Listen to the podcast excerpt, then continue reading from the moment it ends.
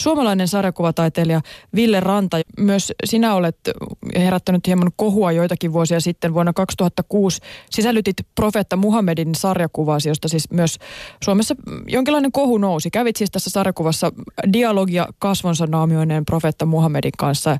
Tämä silloin tekemäsi sarjakuva johti siihen, että Oulun kaupunki perui sinulta tilaamansa kuvitustyön ja sen lisäksi Silloinen pääministeri Matti Vanhanen pyysi anteeksi, kun Suomen Sisu julkaisi tämän silloisen profeetta Muhammed Kohun aiheuttaneen tanskalaisen Jyllandspostenin Muhammed Pilakuvien julkaisu. Joo.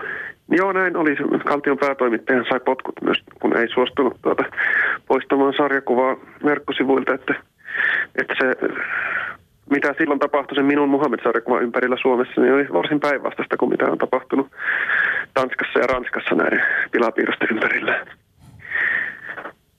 Muissa maissa tuota, keskustellaan sananvapaudesta ja Suomessa sensuroitiin ja paheksuttiin julkaisemista. Niin kuinka hyvin sun mielestä meillä poliittiset päättäjät täällä vapaassa demokraattisessa valtiossa puolustaa tätä vapautta sanaan? No, Suomessa puolustetaan sananvapautta silloin, kun tilanne on helppo, kun se on helppoa. Ja, ja tota, no poliittiset päättäjät silloin 2006, niin sehän oli, sehän oli to, todella surkea esitys, se, se millä tavalla Tanskaan suhtauduttiin, että ikään kuin sanouduttiin irti ja, ja paheksuttiin näitä pilapiirroksia.